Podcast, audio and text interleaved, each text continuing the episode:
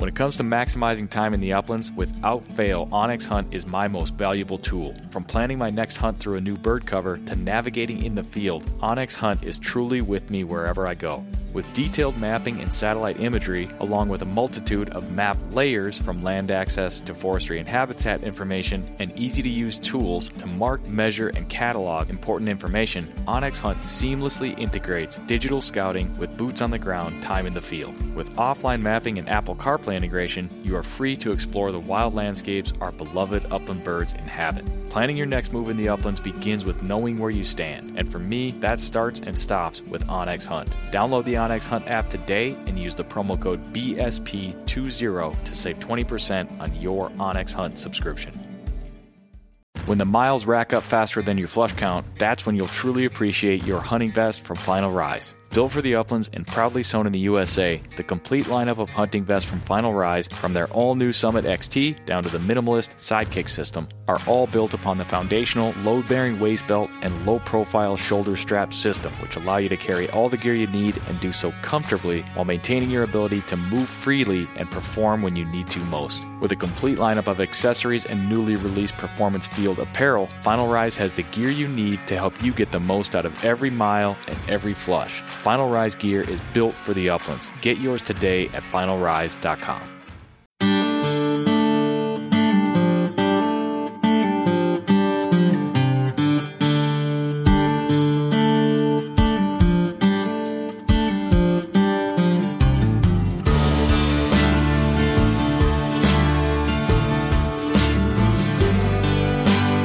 This episode of the Birdshot Podcast is presented by onX Hunt and Final Rise.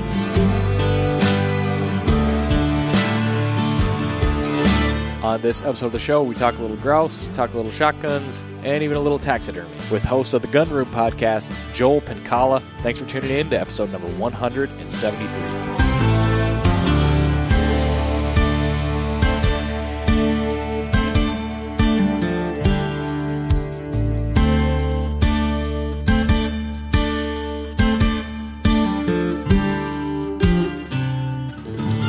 Right, welcome back, everybody, to another episode of the Birdshot Podcast. Thank you for tuning in. We've got a great show coming up for you, as always, with our guest, Joel Pincala, host of the Gunroom Podcast. We're going to get to that in just a moment, but I've got a few updates for you all. First, on this lovely spring day, I can finally say that up here in Minnesota. The sun is shining, the thermometer has cracked 50 degrees, and I cannot visibly see from the windows of the Birdshot Podcast studios any snow at all. I know there's still some piles out there somewhere, but I can't see it. So things are looking up.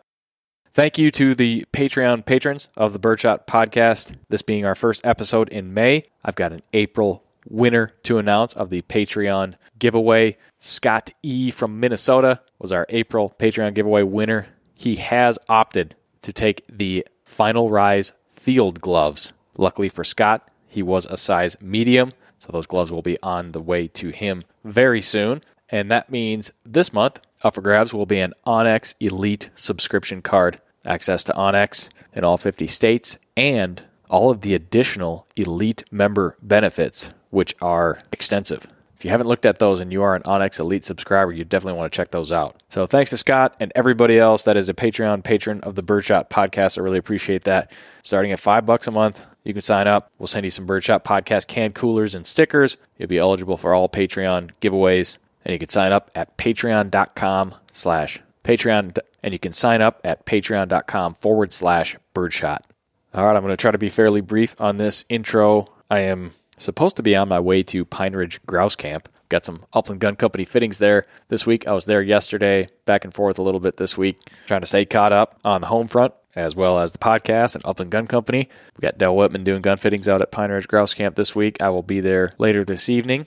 Before we set up our interview today, I did want to mention one other thing. It's a bit of a random mention on the Birdshot podcast, but if you've been listening long enough, you may know that I am a hockey fan. And earlier this week, the Stanley Cup playoffs kicked off, and I am officially, as of about November this year, back on the Minnesota Wild bandwagon. I must admit, I feel a little guilty. I kind of checked out on the team for the last couple of years. I just kind of grew tired of the same old Minnesota Wild. They were always just good enough to sneak into the playoffs, but never really do anything, and they never totally bottomed out, which is how a lot of teams really reload and stack up the roster with some high draft picks and whatnot. But this year's squad is a darn good one, and they caught my attention. So I'm definitely on that bandwagon. And, anyways, friend of the Birdshot podcast, host of the Upland Rookie podcast, Will Larson is a hockey fan as well. I knew that. He's out in Colorado. Naturally, he is an Avalanche fan, which you want to talk about good hockey clubs.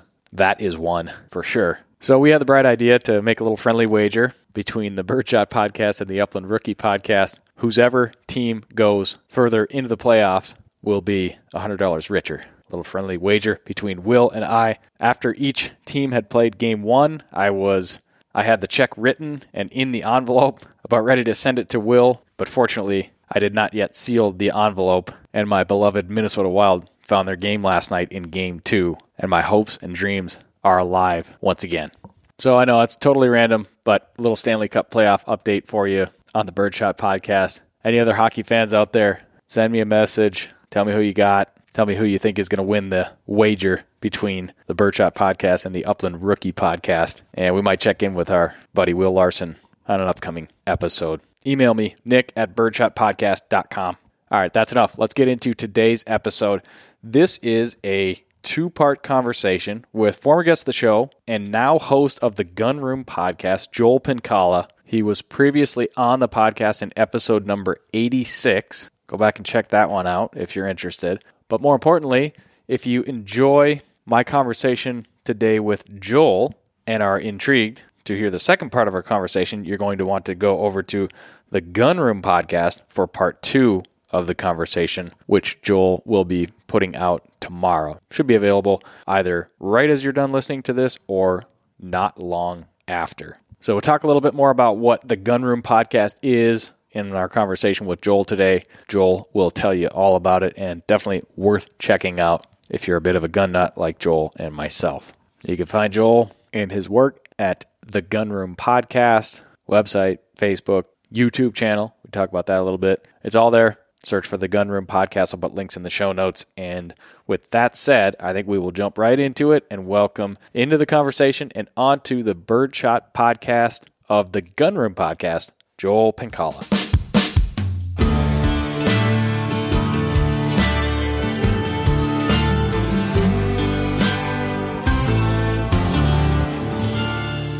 Welcome back to the Birdshot Podcast, Joel. How you doing, man?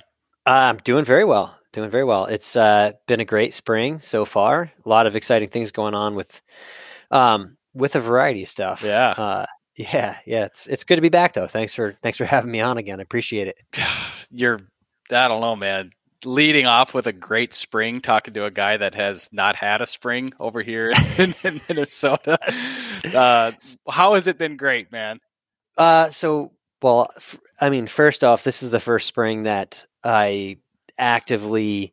So I I was in my backyard. I mean, it's semi-active. I was in my backyard pruning my apple trees, and I heard um, I heard a grouse drumming in my backyard in Nice. New Jersey, and I said, "Oh boy, that is an opportunity that I cannot pass up."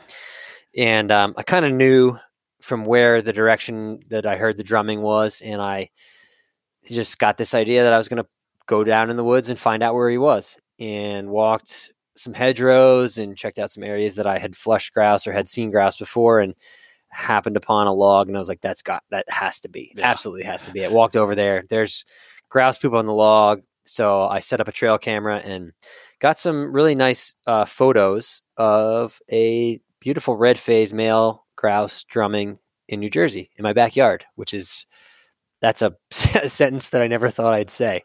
Yeah, I, I want to talk a little bit about sort of like put that into context as to how rare that might be. But I have to say, I saw the pictures, and isn't it kind of a funny thing about drumming logs? Like, like I'm sure there's there's some real logical things like they like to be elevated, but like there when you see a log in a given Oh, it- spot, you know you're like that is the drumming log. You know, like they're choosy and they choose like the premier location. Whatever. Do you know what kind of tree that was?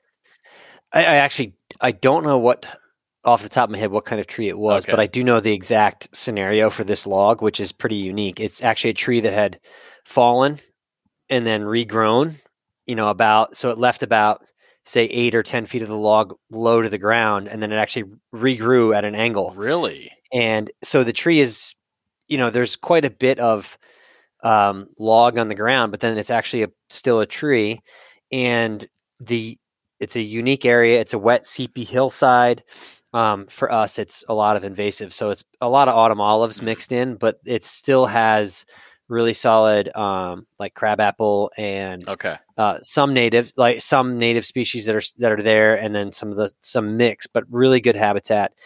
But it's an opening, and it's just you come across this opening, and it's the size. It's probably I don't know fifty by fifty, Yeah. and this tree's kind of in the center of this opening, and there's not as much understory. It's a moss covered log. Yeah. It is, I mean, you can see it from a mile off too, and I think that's part of it is that it's just obvious as you're walking, and it's right on the tree was an old an old hedgerow tree, Yeah. right? So there's a rock wall, and the tree Oh. was grew out of the rock wall, must have been toppled by a storm at some point. So so the base of the tree actually is still in the rock wall Wow. the, the, the log runs out into the old field that used to be there which actually i talked to the the farmer that still hays the so this is on the bo- uh, gradual slope on the bottom side of a hill i talked to the farmer that hays makes hay on the top of the, the field and he said in his lifetime he used to make hay all the way to the hedgerow that this tree is growing in. down that hillside. Yeah. So he's like, oh, yeah, we, we used to hay all the way down that hillside right to the hedgerow. And I was like, oh, that's really ironic because you couldn't drive anything down there right, Right. now. Um, Yeah. but super cool to get some photos of a grouse drumming in New Jersey because, um, you know, it's not this way in other places, but New Jersey, early successional habitat in New Jersey, if you look at the land use data, like the cover data that is available, it is as rare or more rare in terms of percentage of cover type Mm. than than uncut forest, than old growth forest. So there is more old growth uncut forest in New Jersey, which was completely deforested Right. like at the turn of the century. There's more old growth than there is early successional habitat right now. And I mean, obviously, organizations like Ruffed Grouse Society, American Woodcock Society, um, Audubon with their the um, Golden Wing Warbler projects, and actually now there's a lot of private landowners, especially in, in my area right now, that are working on logging projects in association with those organizations, trying to change that a little bit and trying Yeah. to make a little bit more of that early successional habitat. But boy, oh boy, when you're talking about comparing it to old growth, it's like, you know, what what are we doing wrong here? It would seem that habitat regeneration has come to a screeching, grinding halt there, basically. Yeah, yeah, and that's I mean we've had uh, we've talked about it before, but Yeah. you know projects that have been on ongoing with the state. The state has tried, you know, ad nauseum to get a project going, to get some cuts going, to try to increase biodiversity, to try to increase habitat diversity, try to increase the varied and mixed habitat that most animals prefer, and it's just been shut down by affectionately New Jersey cat ladies, you know, who who don't want to have a tree cut down. Uh, So Yeah. it's tough, tough. Absolutely. Well, that that drumming log was it is definitely it's quite a stage and and Yeah. that really is what what the drumming log is. Is it a huge log? I mean, it looks like it in the picture.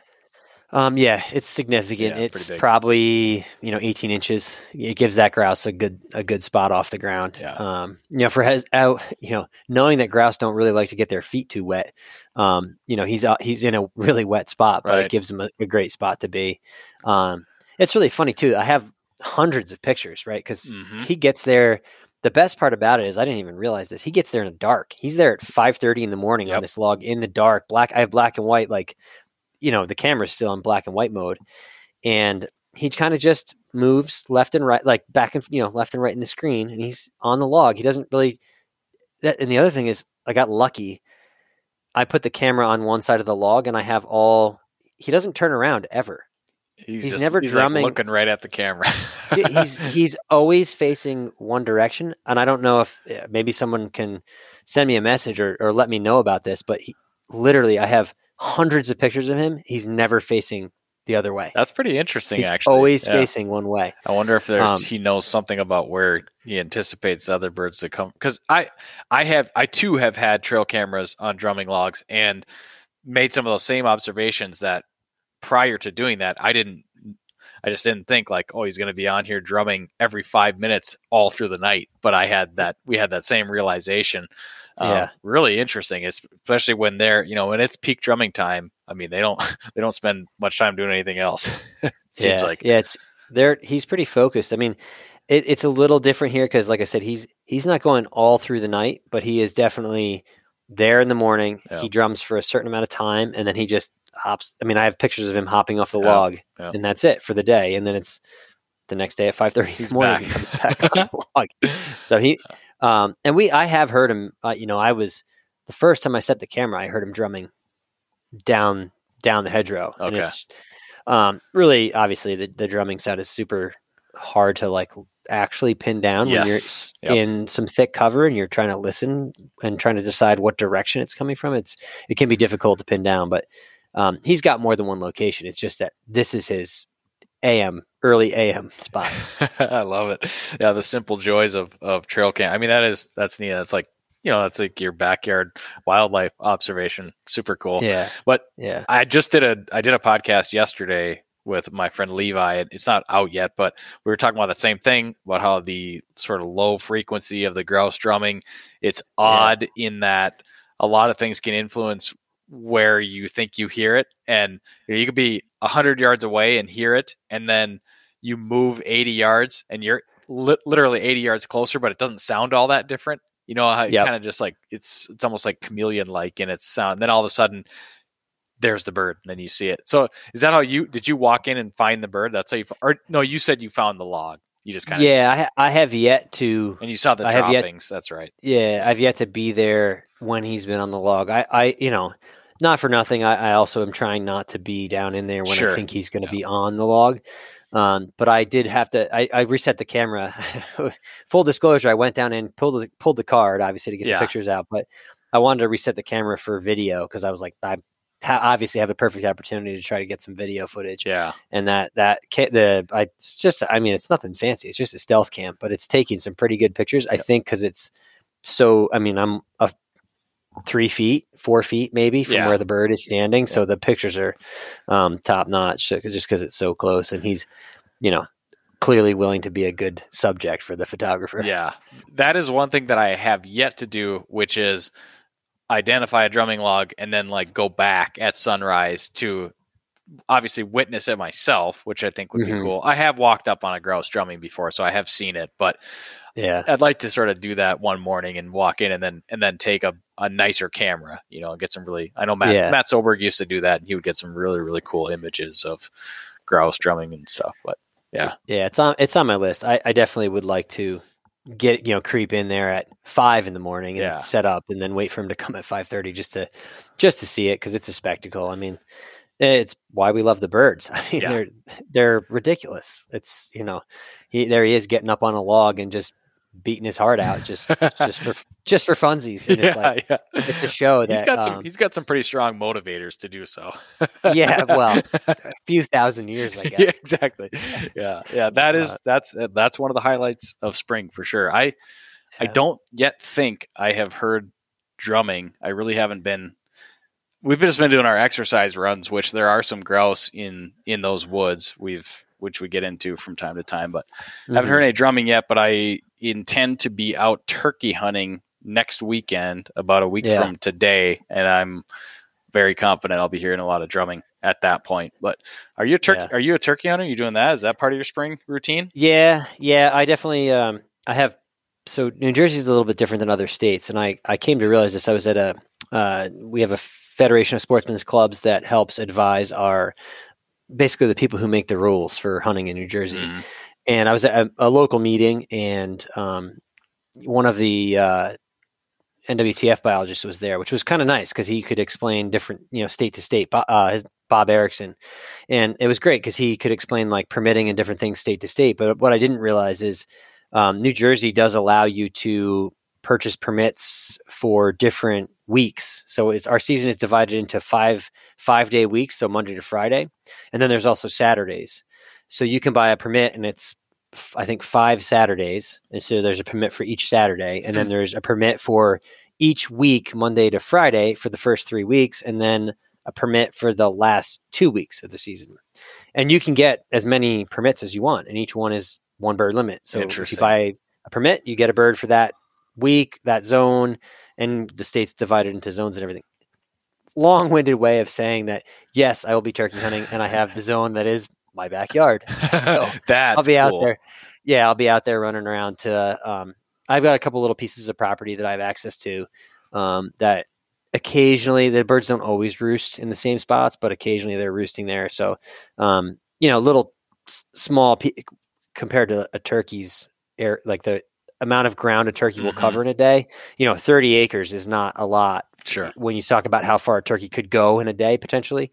Um, so I've got some little spots that I can try to catch them when they're um, they're roosting. But I'll be out Saturdays and we'll see. I've got some other buddies who, um, you know, who I'll, I usually we go out together and I call Yeah. for them and stuff like that. But Yeah. um, it's a good respite, you know, a good like breakup because I'm in the midst of. Uh, you know, you said spring. We're in we're in spring trout season here too. Oh so yeah. I'm fly fishing and you know a lot of stock fish and you know all that running around just catching slime darts for fun. Cool. Yeah. I, I like how you can basically you could be a weekend warrior and get the all five Saturday permit, or you could be a guy that maybe works from home and gets the during during the bet. week permit. Go up back. You bet. yeah. Yep. But but as you were saying, so obviously turkey population is relatively healthy there. You could literally buy a tag for each one of those weeks and the Saturday one and the last two weeks. So you could shoot like five or six turkeys or something. So, I mean, it's the same, and, and you know, it's the same for turkeys and deer and a lot of species that do really well with the habitat structure that we have in the state. Turkeys, deer, and bear. You could the, the limiting factor is not the number of people who want to go hunt. Um, so like we have as hunters can get out, they can hunt. There's people who want to hunt can get permits. It's access to land available to hunt. Oh. Um, it isn't has nothing to do with you know they they had an unlimited at one point it was unlimited and then they changed it to nine nine deer for some I don't know why they made nine a number it's just silly because I'll tell you why. Because that's enough. Well, Nine but- is but enough. but the reality is I mean you could the number of guys that kill nine deer it's it's you could probably count it on one hand Right, and then yeah, because access is the limiting factor in New Jersey, guys that kill nine deer, that's great. There's thousands and thousands of deer in places that you can't access, and Yeah. those deer will just spill over. You know, it's it's not.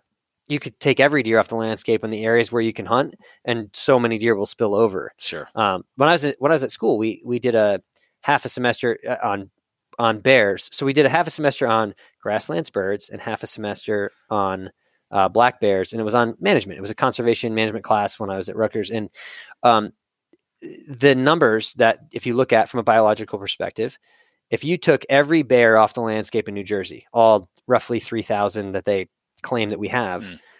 Um, within three to five years, the population would be back to three thousand.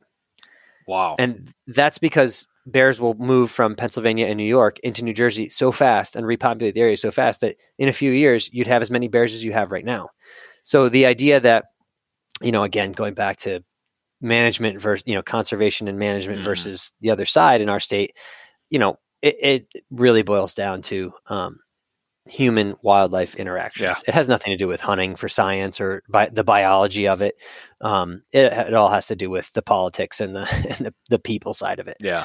So Yeah. You got high, high densities of animals that do well in those sort of urban environments. You deer, deer, Yeah. turkey, bear, and you got geese, Canada Oh, geese, yeah, are another bet. problem. Yeah. You know, it's it's and it's you know it's which is those populations. You know, you have we have early and late goose seasons where you can hunt. You know, I, I think the early season is unplugged guns, electronic collars, fifteen bird limits. I mean, yeah. you know, it, they're they're doing what they can to try to mitigate, but you know, it, it's it's an access access thing. Yeah. That's the big the big issue. Yeah. A lot of people out east as well.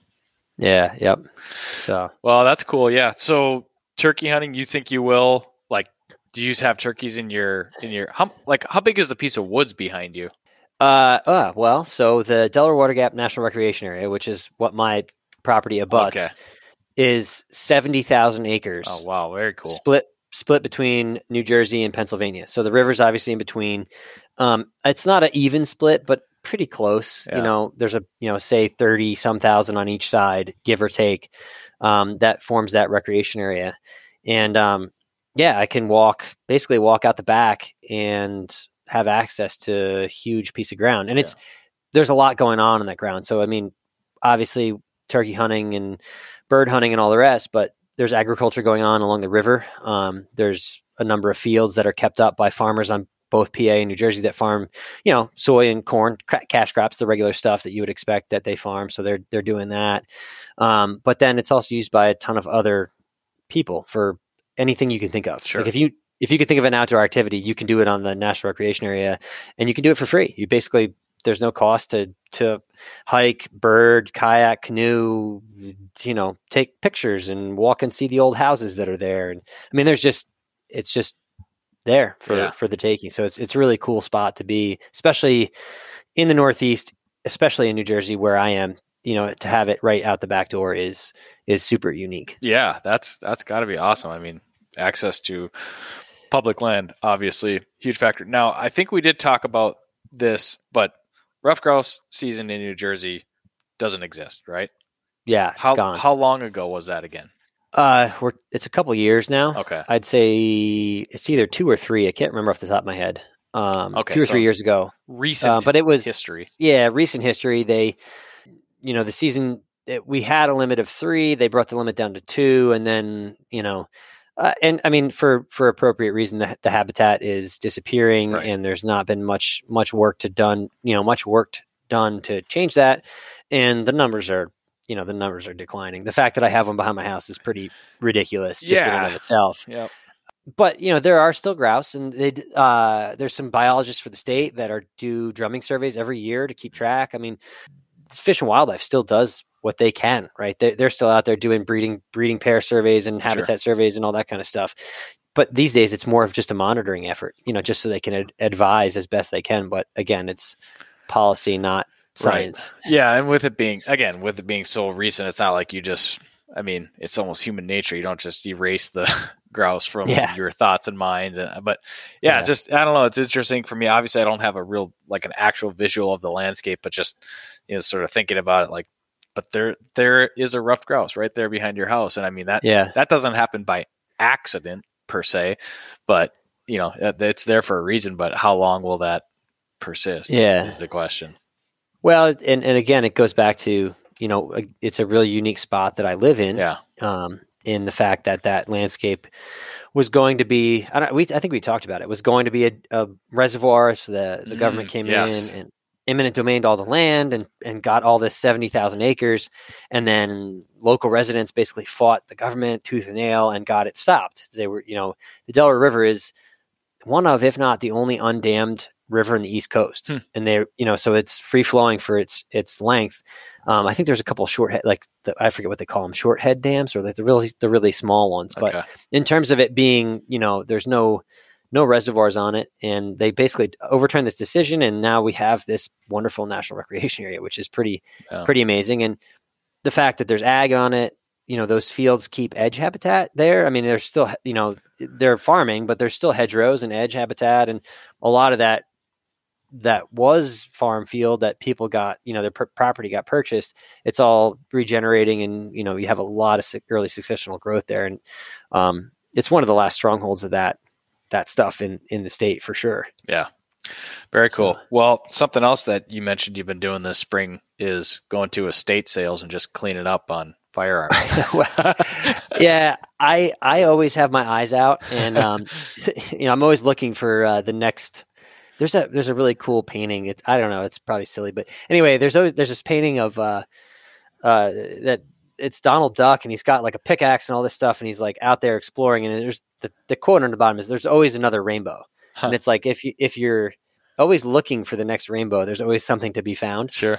and that's kind of the way I take my my gun searching is I I never feel like you know just because something works or doesn't work doesn't mean that there's not the next one to chase as I continue along.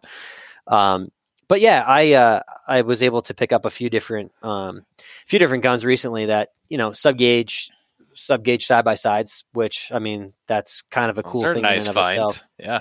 Yeah, yeah. So I picked up um I picked up three 20 gauge side by sides and a 16 gauge side by side alongside of some other stuff that was uh, ancillary to it. But when when the deal is right, you kind of make moves on it, and and uh, so that you know, was they a, all that was a single estate sale that had a, a bunch Well, of so- firearms. so technically so new jersey's rules are a little bit different than other states so it actually it i wasn't dealing with the estate directly so okay. the estate went to a, a shop and Hmm. they had you know they got a bunch of guns came in over the course of time and um, this is why it's really good to know your local uh, gun store owners is i got a phone call hey you uh, should probably come down and take a look at what's going on we got a bunch of stuff in that you might be interested in and um, that was you know i went down and looked at the rack and kind of picked out the things that i thought were were the most interesting Nice.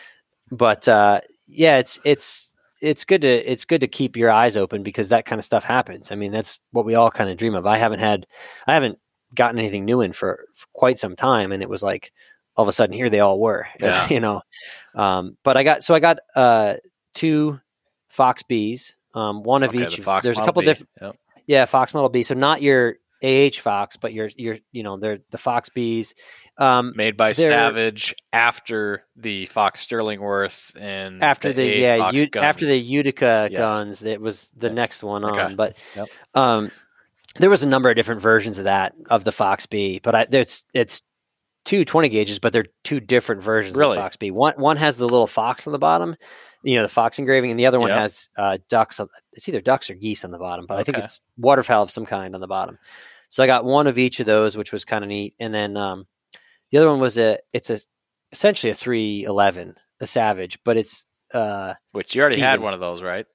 I d- yeah, yes, I've had a couple. That's kind of I a little pet favorite of yours. oh my goodness, uh, it, they're um, yeah, they're they're like a tank. They're heavy and Yeah. and kind of bulky, but boy, my gosh, you can shoot a lot of stuff with them if you really want to. Yeah. Um, you know, I that was the that was the gun that I gifted to my buddy in Alaska, and then Oh, I picked up a I picked up yet another one before this one, but this is actually a I don't I think it was like a 520.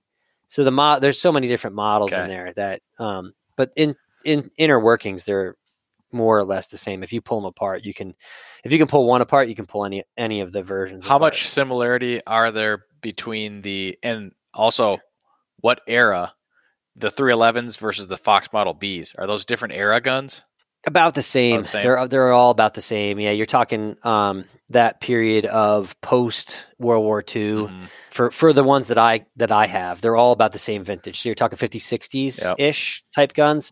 Um, and part of the reason I kind of gravitated towards them was that they had some good condition. Although they all have like they all have something wrong. Like Sure. the- there's a a little bit of rust or you know the top lever catch isn't catching on one of the bees you Hmm. know so like you press the top lever over and it should stick it doesn't it swings back the other so they're all they all need work which is what i love anyway is tinkering with tinkering with guns in the basement Yeah. so but um, the condition on most of them was pretty solid um, and that's that's the fun part is when you find something that has some original case color on it the Yep. bluing's not really that worn the stocks are pretty honest you know people haven't really done too much i mean you know all little things like one has a crusty old orange pad on it that's just sat for so long that it's like a you know it's like a rock it turned from rubber to plastic yeah, yeah. um, but uh, yeah, they'll all get. I'll run through them all and you know do some work with them and um, make some videos hopefully with them and kind Yeah. of uh, you know do some different things with them here in the basement in the shop and um,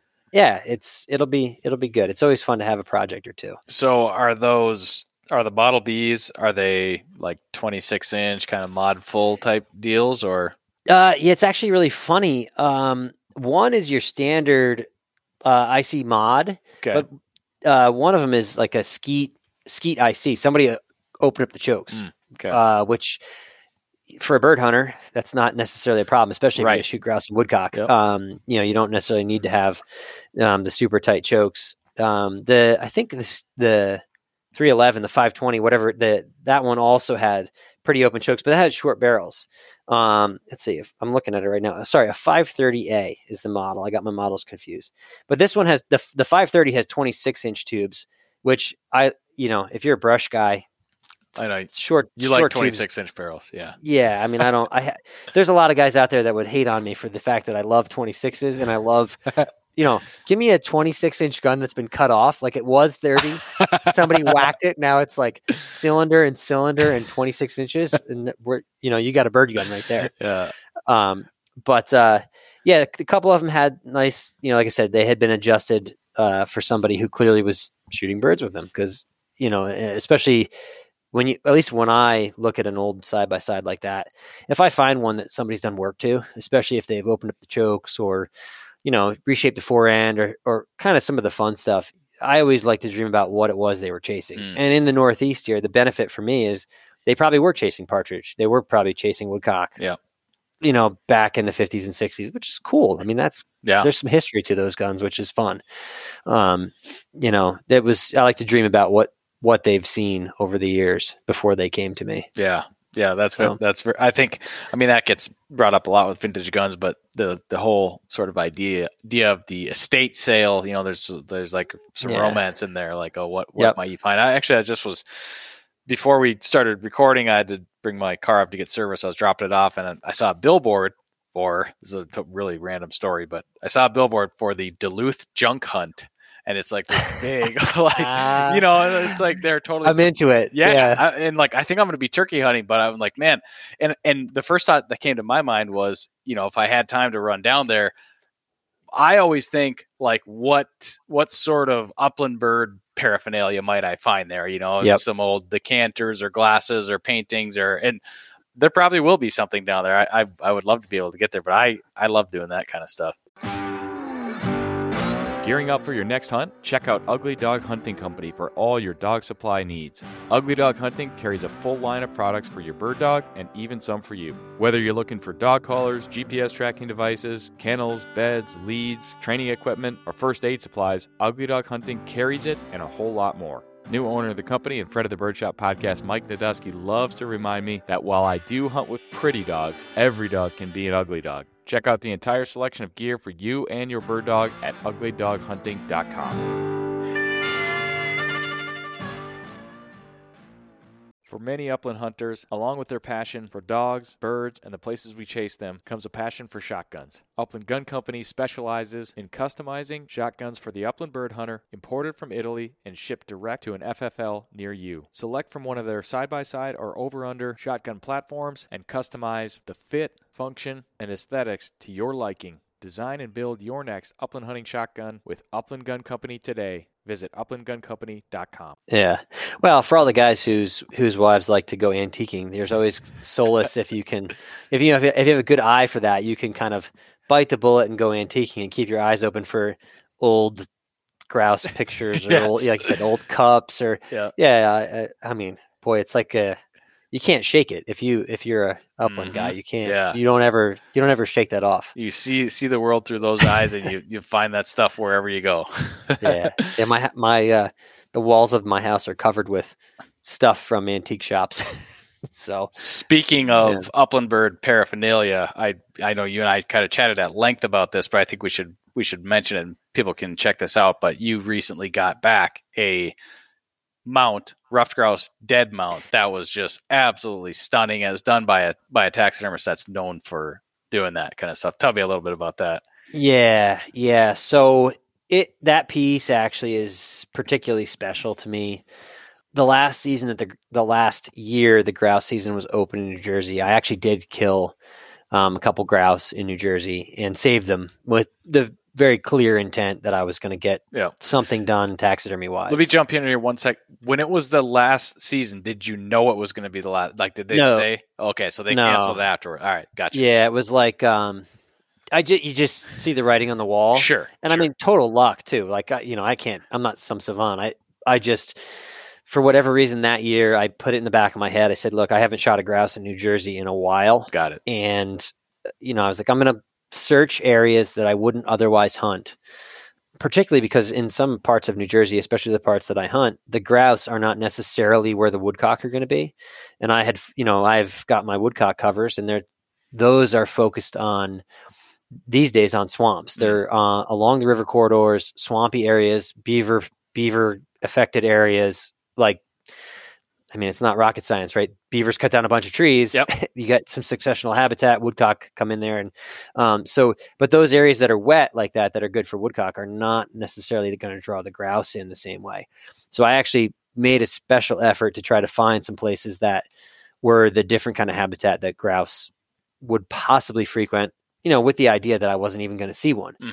And um, that last season, I did manage to shoot a couple grouse. Uh, I related a story to uh, about the there was a little bit of snow on the ground, um, and it was the latter part of what little season we had. And I actually uh, took the bell off my setter uh, to try to be as quiet as possible in the woods, and um, was able to shoot a couple grouse. They were in cedars mixed with bittersweet. They were up in the trees and the vines, eating eating the berries and keeping themselves keeping their feet dry, keep, Sure, you know, yeah. so that they weren't down in the snow. Um, but yeah, it was a pretty incredible hunt. Actually, the second part of the hunt, I, I went and I knew where there were some spring seeps where there was open ground, where like the you know because it was a little bit of snow on the ground, but there was these seeps where the ground was there was not snow covered, and obviously they were just loaded with woodcock because it was right at the right time of year that the migration was happening. Um, so I ended up getting a, a limited grouse, limited woodcock on on a particular day, and um, that kind of motivated this idea in my head. I was going to get a com- combined mount of grouse and woodcock together in Hanging Dead, uh, Hanging Dead version, and um, anyway, I sent my my taxidermist, uh, and I, I gotta give him full credit. So um, it's Wildfowl Unlimited out of uh, Florence, Montana. Eugene Streakstra, he is amazing, um, amazing taxidermist. Clearly. I sent him a bunch of birds, and I said, Eugene, I, I gotta. I got to get a mount done. These are very special to me. I want to do a hanging dead composition piece. You know, I want to do grass. I want to do woodcock. And he, you know, kind of came at me and said, well, how many and this and that. We talked about it a little bit. And the last thing I said to him was, do it how you would do it because your stuff is so good. If it looks good to you, it's going to look good to me. Yeah. And um, we settled on three grouse hanging and a woodcock laid out. And he made a barnwood frame for it. Yeah. Um, and it just turned out incredible. I mean, it, it- the what what he can do. It, it looks like, I mean, it looks like a piece of art, right? It Yeah. looks like, Yep. It, it's a it's and it.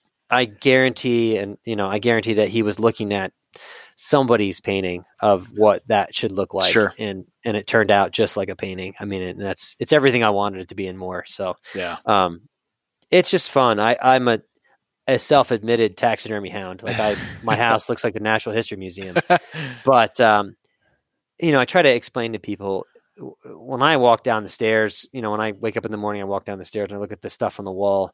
Yeah, there's dead animals on the wall. Like I get it, but if you're the person who's been there and done it and pursued it and knows the effort and time and energy and Mhm.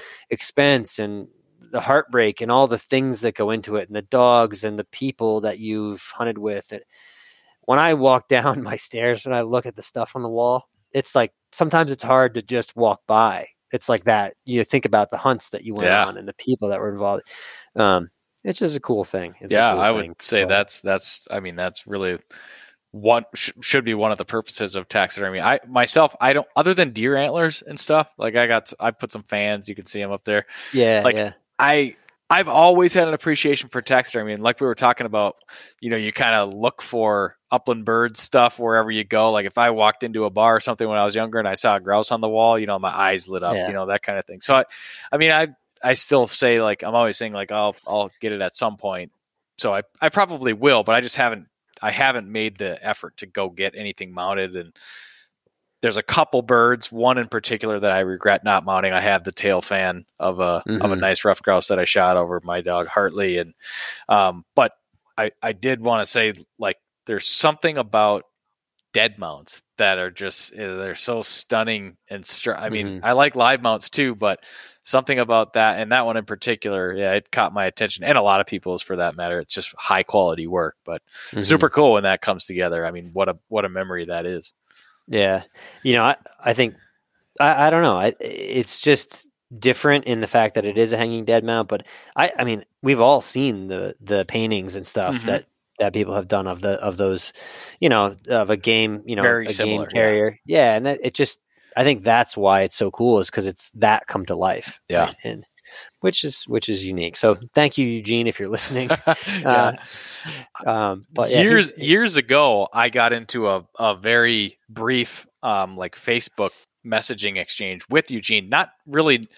I didn't know like. I guess I just knew that he was a taxidermist, and I was we were kind of going back and forth about getting him on the show, and it never came together. But I don't think I saw his name again until I saw that mount of yours, and then the light bulb went off my head. I'm like, oh wow, that's him. Wow.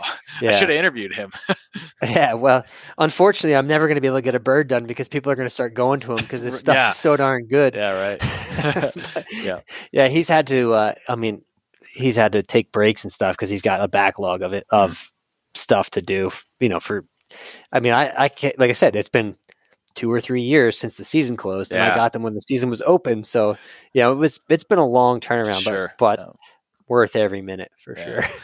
So I I have this vague memory of I was walking into Petco to pick up a bag of dog food like last fall or would have been maybe maybe last summer and I was listening Okay. to you on a podcast. I don't remember if it was the Gunroom podcast or something else, but you were talking about how you were planning to go out and do a uh was it a Montana or a Wyoming hunt last year? Oh yeah, yeah. Did you do Um, that? Did you go on that yes. hunt? That's my roundabout way of asking you how was that hunt?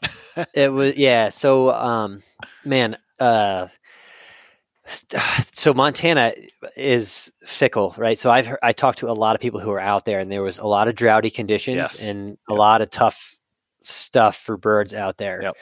Um, which was completely not what I what I encountered Okay. when I was out in Montana. So let's see, two years ago, two years ago I went out and had a had a hunt. It was it was good. My my brother in law Dimitri came. We met up, and um, you know he flew into Minot, and we met out there in, in in Montana. It was great. But this past season, I got to do my first, um, which is you know departure from my usual, but it, and you know I'll fully admit it was my first big game animal that I killed. Um, I had a friend who uh, his hunt got canceled the year before, but he invited me out to go pronghorn antelope hunting. Okay. Um, so uh, we went on a reservation in Montana um, near the Malta area, and they, you know, you get res tags and went with a guide and shot a, a really nice antelope with a with a Weatherby Mark Five. It was an awesome hunt, um, just a cool experience. And again, the first. You know, I've shot whitetails and stuff here, um, but kind of the first trip that I did where I had like a, a trip intending to go shoot um, to shoot big game. But before we did the the pronghorn part of the hunt, uh, a good friend of mine, uh, Ernie, and I spent some time in Montana um, chasing birds, and we had it was hot. Yeah. I mean, hot with several T's. Um, Early September.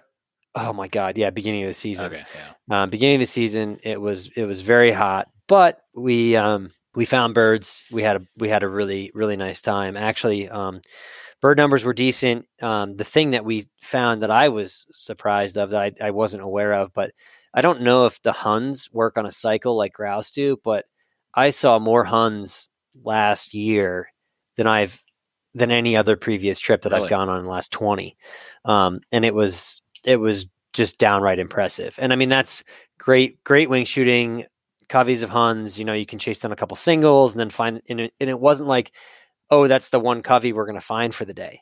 Um, you know, just driving around, we were busting him off the road and stuff, uh, which was which was really neat. Uh, so that was that was a lot of fun. I actually was uh, got to shoot the uh, that was the first season I brought the uh, Project Upland 28 gauge side by side. Oh, you're side by side. Yeah, yeah. yeah, so Okay. that I actually had that on the hunt, um, and um, we got a little footage with that, which was really fun. Um, some some some birds, you know, bird footage with that, which I was remember cool, seeing and- seeing that a video. I think of that. yeah, yeah. I, I put up a. There's actually a video that I put up of me shooting a couple sharp tails. Um, with like a church in the background, it was like a beautiful morning. Like the, like that was like the coolest of the days because I'm actually wearing a shirt, like Yeah. a long sleeve shirt. Um, I, yeah, we just we couldn't hunt past about noon. I mean, the dogs were. Yeah. There was a couple times where I was just like, we got to stop. The dogs are gonna. You know the dog. The dogs would go Oh, yeah. till they dropped. Yeah. Till they dropped, it would be a problem. So, um, yeah, we had to. You know, we only had mornings to hunt, but we capitalized on the mornings as best we could and had a really really nice time out out there. So we'll see. I would. You know, I'm trying to figure out what I'm going to do this year. I had a really good experience in Maine last year. Um, Okay. Spent just a brief. It was like a real uh, run and gun. I have a friend who's in. He's an orthopedic surgeon, and uh, he he moved from Alaska to Portland. And I we drove up, brought the wife and kids up, then dropped them at his house with his wife and kids, and then he and I just bounced and went uh, up north by several more hours up into Maine. Yep.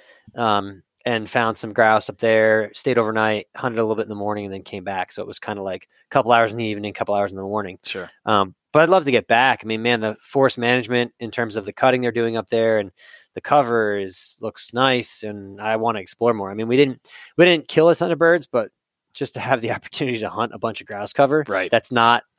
I don't know how how. I mean, what was it? To twenty hours to grouse, twenty some hours to grouse camp out in Minnesota. Minnesota. Yeah, yeah, yeah. you know, or or the UP is pretty close to 20. I mean, I don't Right. know any of the places that I would try to go.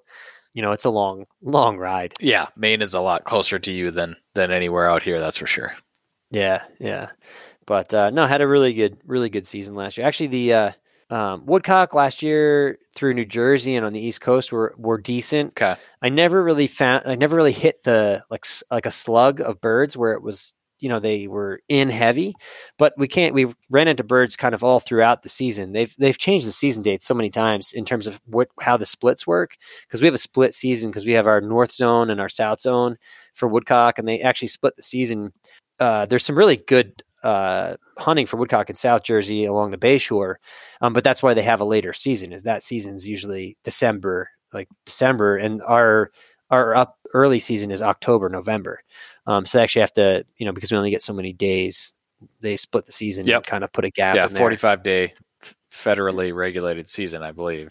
Yeah, yep. So they they split Yeah, it. the states can um, choose how they want to hmm hmm And that that's just it. I mean, it makes sense. I mean, it's it's fair to kind of split it that way because they're the, New Jersey's clim- climate wise is different enough north to south that those birds will come through where I am up in the north part, and then they'll hang up on the Delaware Bayshore, and they'll they'll be there for a while.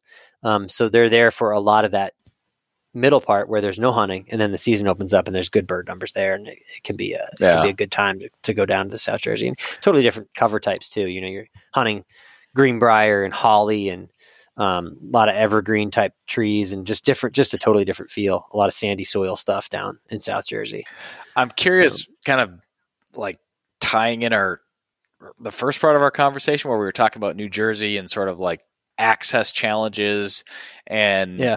you know high populations of of hunters and and certain wildlife. But I've heard about woodcock hunting in New Jersey in certain geographic locations. Like I feel like I could name them because like every person I talk to says it, but it's like, man, is that hot spotting? And then like Yeah. my my it has to do with my question. Like if you go to one of those spots, I mean, are there people everywhere? Like, uh, can you go find places to hunt where there isn't ten other hunters?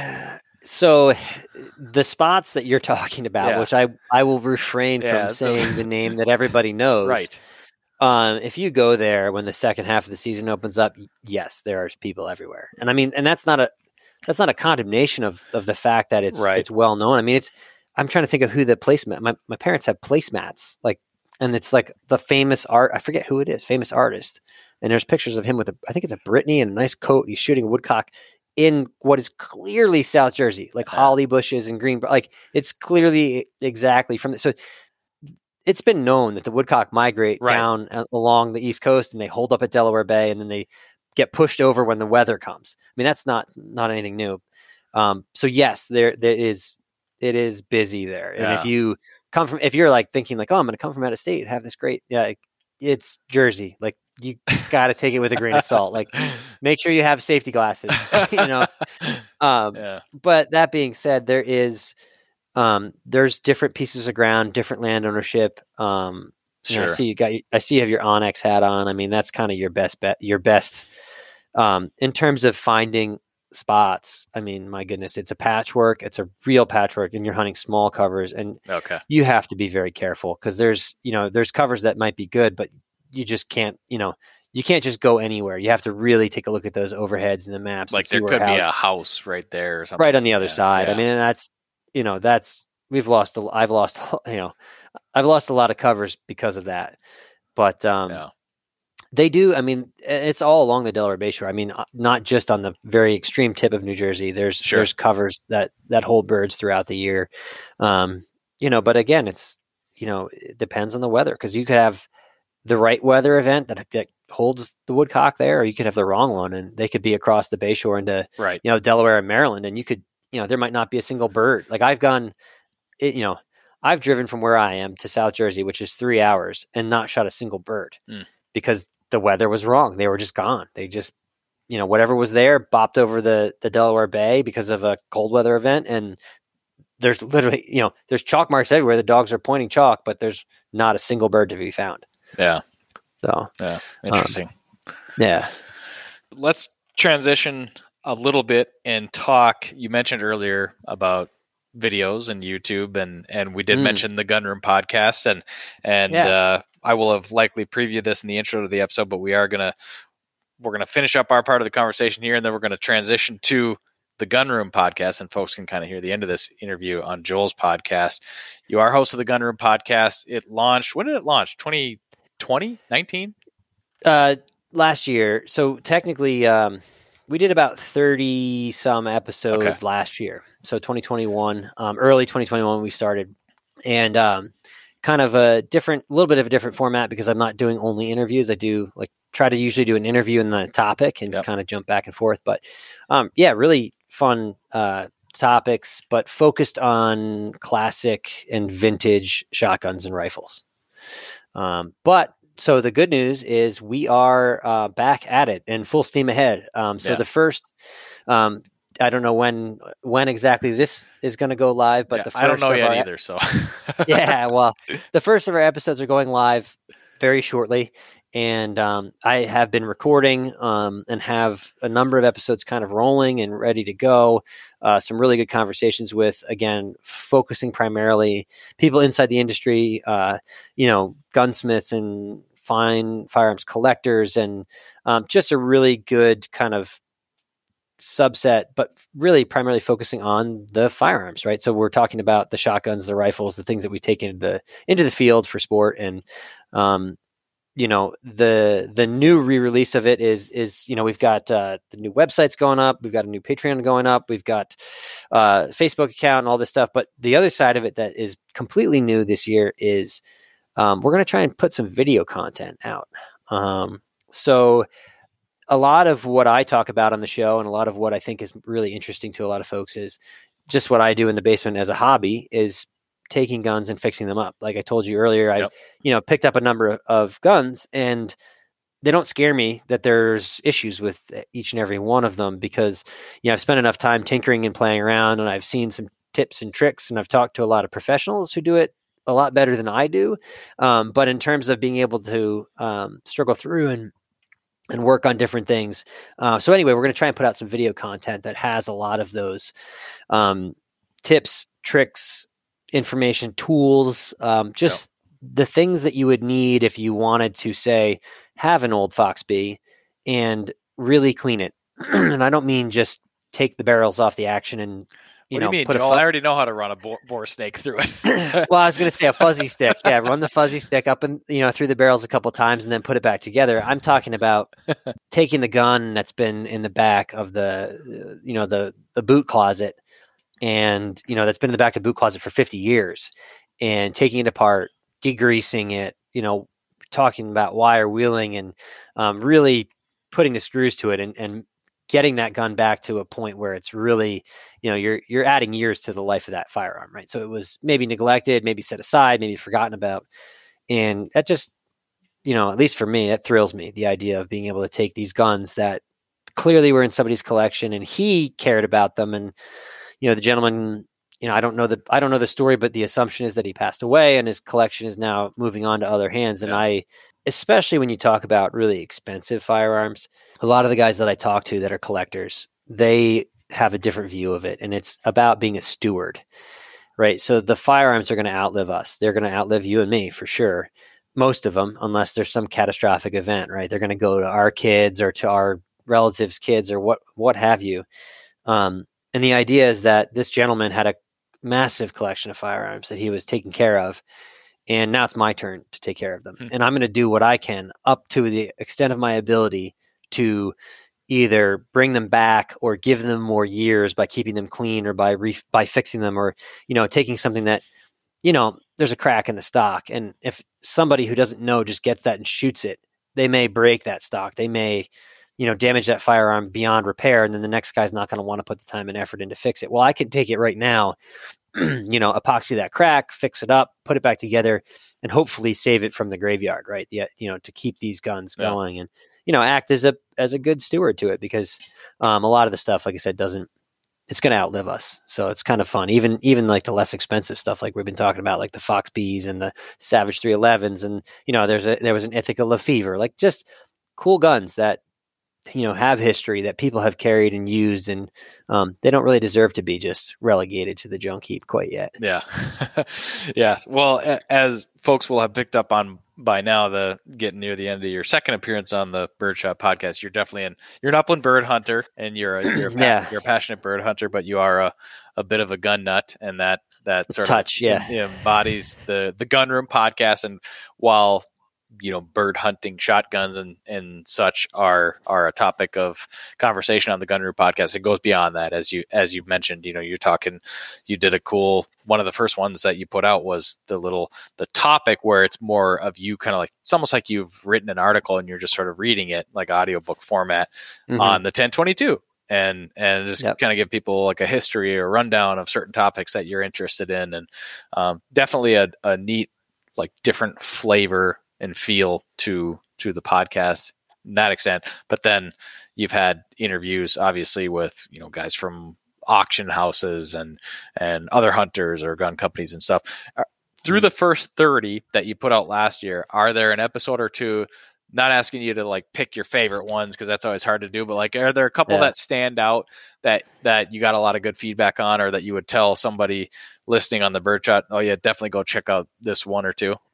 Yeah. Well, I mean, the uh, like you said, if you have any interest in the the shorts, um, yeah, you know, I call them essentially I call them ten minutes on. So I, like the ten minutes on the ten twenty two, or um, I did them on you know Foxes and Parkers and yep. Remington seven hundreds and stuff. If you own one of those guns and you want to know a little bit more about them, yeah, um, those little ten minutes on is kind of like your little talking points about why that thing that you own is unique and cool and what the history is. So um, if you own any of those guns and you see one on there, that they're a really great place to start just for some information. But as far as the interviews uh, that I've done, I mean, I, it's really hard to pick out some, you know, the really hard to pick out one or two. But man, there's I really enjoyed speaking with the guys from the Custom Gunmakers Guild. I don't remember. I'd have to look back and actually pick out what number it was. Yeah, it was yeah. earlier on um, when I was at the Southern Side by Side, but I, I sat down with um, uh, Glenn Fulis and uh, Steve Duran of the Custom Gunmakers Guild, and the, you know we talked about a lot of different stuff, but um, those guys are just so knowledgeable, and it just you know you think about a qualified gunsmith working on guns. These guys are not just qualified gunsmiths; they're the next level. Like I'm, I'm not even a gunsmith, right? I I work on guns in my basement, and they're if I damage it, it's on me. It's my gun anyway, and I can, you know, I can I can live with that. Um, I'm not even professing that I can work on anybody else's guns, let alone the level that they're at in terms of the artistry that they have. And and um, one of my favorite quotes of all time that I, that I had was I forget if it was which which of the two gentlemen said it, but um, that it's it's art and art needs patrons and the people that you know that buy their stuff and that follow them in terms of what they do they're they're really patrons of the arts because these guys take it from function and form up to the to the next level yeah. of just being straight art. So that that's a really cool one if you're into you want to talk about a little bit more philosophy of gunsmithing and gun collecting and stuff like that. But I got, you know, the new I got some new shows coming out. I mean, I talked to Brian Dudley, BMD Gunstocks. I talked to Diggory Hadoke of um, he's a vintage guns in the UK. Okay. Um, and uh, I actually just spoke with Doug Turnbull from Turnbull oh, yeah. Restoration. Yep. Um, so some really cool, like just really cool conversations. If you're into classic shotguns or rifles, um, you know, these are the guys that have made it their vocation. I mean, it, that's yeah. that's the really cool part about it is, and the, the, knowledge. I mean, and that's what I envy is just the level of knowledge that most of these guys have. And it may not be in every area, right? They, but sure, man, oh man, you talk about really diving into some of the intricacies of detail. Um, you know, uh, some of the guys from Parker Collectors Association or LC Smith Collectors Association, these guys are you know the depth of knowledge that they possess about something is incredible and that's that's always been the goal of the gun room right is to try to the whole idea kind of stem from the from trying to tell the story of it and try to curate this for the for the future because these guys don't necessarily have a place to share all this mm-hmm. yeah. but my goodness do they have do they have knowledge and stories and things to talk about so, yeah yeah um yeah so that's that's the gun room video content. We talk. Oh yeah, so video content. I kind of got off off track there, but my goal is to try to put out some of some video content that is surrounding some of these guns that I buy for myself that I'm trying to fix up. I'm just going to put out some videos of me, you know, disassembly videos, tricks and tips. um, you know, there's some special tools like I had to make a tool to compress the mainsprings on uh, these Ithaca Lefever guns. I was working on a 12 gauge one that I have, and uh, there's a special clamp tool that you need to depress that spring, and you got to make it, and that's that's just the way it goes. Um, so I, I, have some stuff like that that's coming out that should be coming up this year, probably around summertime. That's going to really start to, to kind of link in, but um, that'll be a really good resource. The goal is to, excuse me, the goal is to have a resource for people to come and look and see. You know, how do I take this apart? How do I put it back together? If I've taken it apart and I can't figure out how to put it back together, yeah. or you know, those are things that people need to know. And again, I'm trying to make sure that guys like me are good stewards of the firearms, right? We don't want um, we don't want people going off and doing things that are unsafe or dangerous or damaging to the guns. Right. So hopefully, I can do my part to kind of share some of that knowledge and keep the level of if you're going to pull something apart in the basement, keep that level of knowledge high. yeah, absolutely. Yeah. Something that I am uh, I am not bold enough to do. Uh, although I will be doing some very very basic. Uh, I don't even know if you could call it gunsmithing work, but some gun modifications, which we are going to maybe talk about on part two of this interview over on yeah. your show. But yeah, I will say that again, you know, we talk a fair bit of shotguns on this show and we have some fun with it and we've talked vintage guns and stuff, but for kind of taking that to the next level, the gun room is a is a place where I've enjoyed many interviews so far. I'm definitely looking forward to uh, round two for you, season two, whatever you want to call it. But coming back yeah. and and we'll check out the videos. Uh, looking forward to it. So Gunroom Podcast. You can find that just about anywhere. YouTube, search the Gunroom. Yep. Yep. Gunroompodcast.com. Okay. You know, it's all the same. Gunroom Podcast is is what you want yep. to search. Okay. Yep.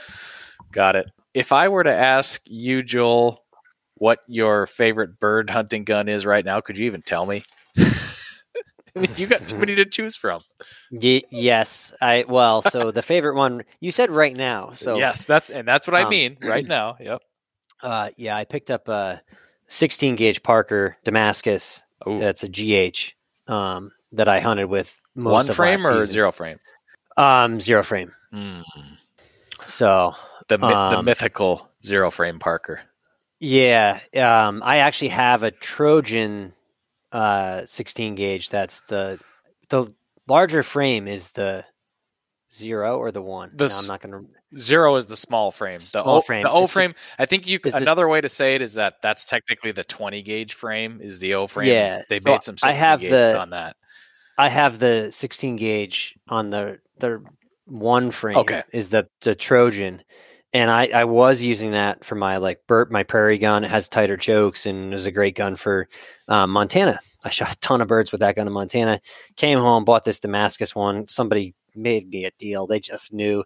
Um, they just knew what I wanted, and they cheated me and hoodwinked me and totally uh, twisted my arm and made me buy this uh, 16 gauge Damascus gun. But my oh my, is it um, a pleasure? Uh, it's an absolute pleasure to shoot and really fun, uh, really beautiful gun to have. So that one right now, and that's a that's blasphemy for me because I'm a Fox guy, but but yeah, I, I didn't pick up the Foxes very much last season because I had this new Parker to yeah. play with. Well, that is a that is a worthy candidate. I've seen a few Damascus Parkers up close, and not a one has been disappointing. That's for sure. And yeah. I will say, I am I am far from a, an expert on the Parkers and stuff, but the O frame or zero frame Parker, whatever you want to call it, I think it's essentially the 20 gauge frame. But they when you pick up one of those in 16 gauge on a zero frame it's like I wouldn't be surprised if this is where a lot of the love for the the the vintage 16 comes from because it's you kind of don't believe you're holding a 16 gauge like it's just a, such a a dainty sleek little gun at least the ones mm-hmm. that that I have picked up I mean that's uh if you haven't had your hands on one do yourself a favor and go find an O frame Parker somewhere. It'd probably be pretty pricey but yeah at yeah. least go pick it up and handle it. Yep. Yeah no doubt. Um Cool, cool stuff though, for sure. Good, always good to have. Uh, I don't know, maybe that's my my problem. It goes back to that. Always, there's there's always another rainbow. Yes. I'm sure there will be. I'm sure that this will not be the last gun that I just had to have. So that I believe for for a fact. anything, anything. this will be the last one, but anything on your calendar already for this fall as far as upland hunts go, or not? Nothing yet. Uh, well, in the perfect world where I don't have obligations or a family, uh, which which one do you want to hear about? that, wouldn't would, be, that wouldn't be a perfect world, Joel. I am. Uh, uh, if my wife is listening, I love you, honey. Um, no, I'm looking at possibly Montana okay. in September and Michigan, or I'm sorry, Montana in September and Maine in October. Gotcha. And actually, the the one I did book, which I'm super excited about because I've never shot wild quail of any kind. Um, I'll be in um, Arizona in January. Oh, lucky you! So yeah, we that was uh, good. You know, good friend of mine, uh, or the same guy I went to Montana with for the pronghorn thing. Um, he was said, "Oh yeah, we got I got a guy. He's a guide, at, you know, guide, and I'd love for you to come." And um, so we're you know we're to fly fly out uh, in January and do a couple days, and that'll be the first wild quail I'll chase. So that'll be a lot of fun. Awesome, man. Definitely something to look forward to.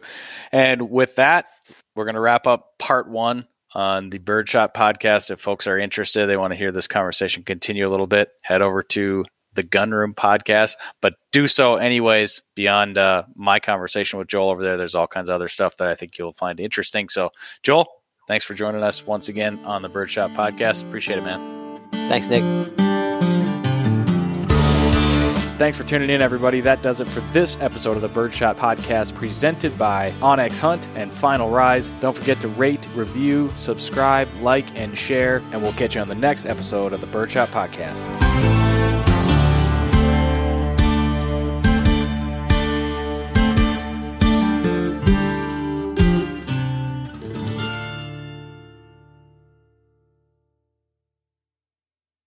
onX Hunt is the number one hunting GPS app. Join millions of other hunters who trust onX Hunt to find more game, discover new access, and hunt smarter. onX Hunt shows you nationwide public and private land boundaries. They've got topographic and 3D maps. You can track your route, location, and elevation profile. You can save maps for offline use and take onX Hunt with you wherever you go. The most comprehensive hunting tool you'll own Download the onX Hunt app today and use the promo code BSP20 to save 20% on your next onX Hunt subscription. Know where you stand with onX. Hey everyone, this is Nick from the Gun Dog It Yourself podcast. If you enjoyed this show, then you might want to check out my show as well. We highlight and break down the ins and outs of training your own hunting dog. Whether it's a bird dog or even the occasional hound dog episode, we cover all topics related to hunting dogs. Check out Gun Dog Yourself on any podcast streaming platform and hit the subscribe button to be sure not to miss any future episodes.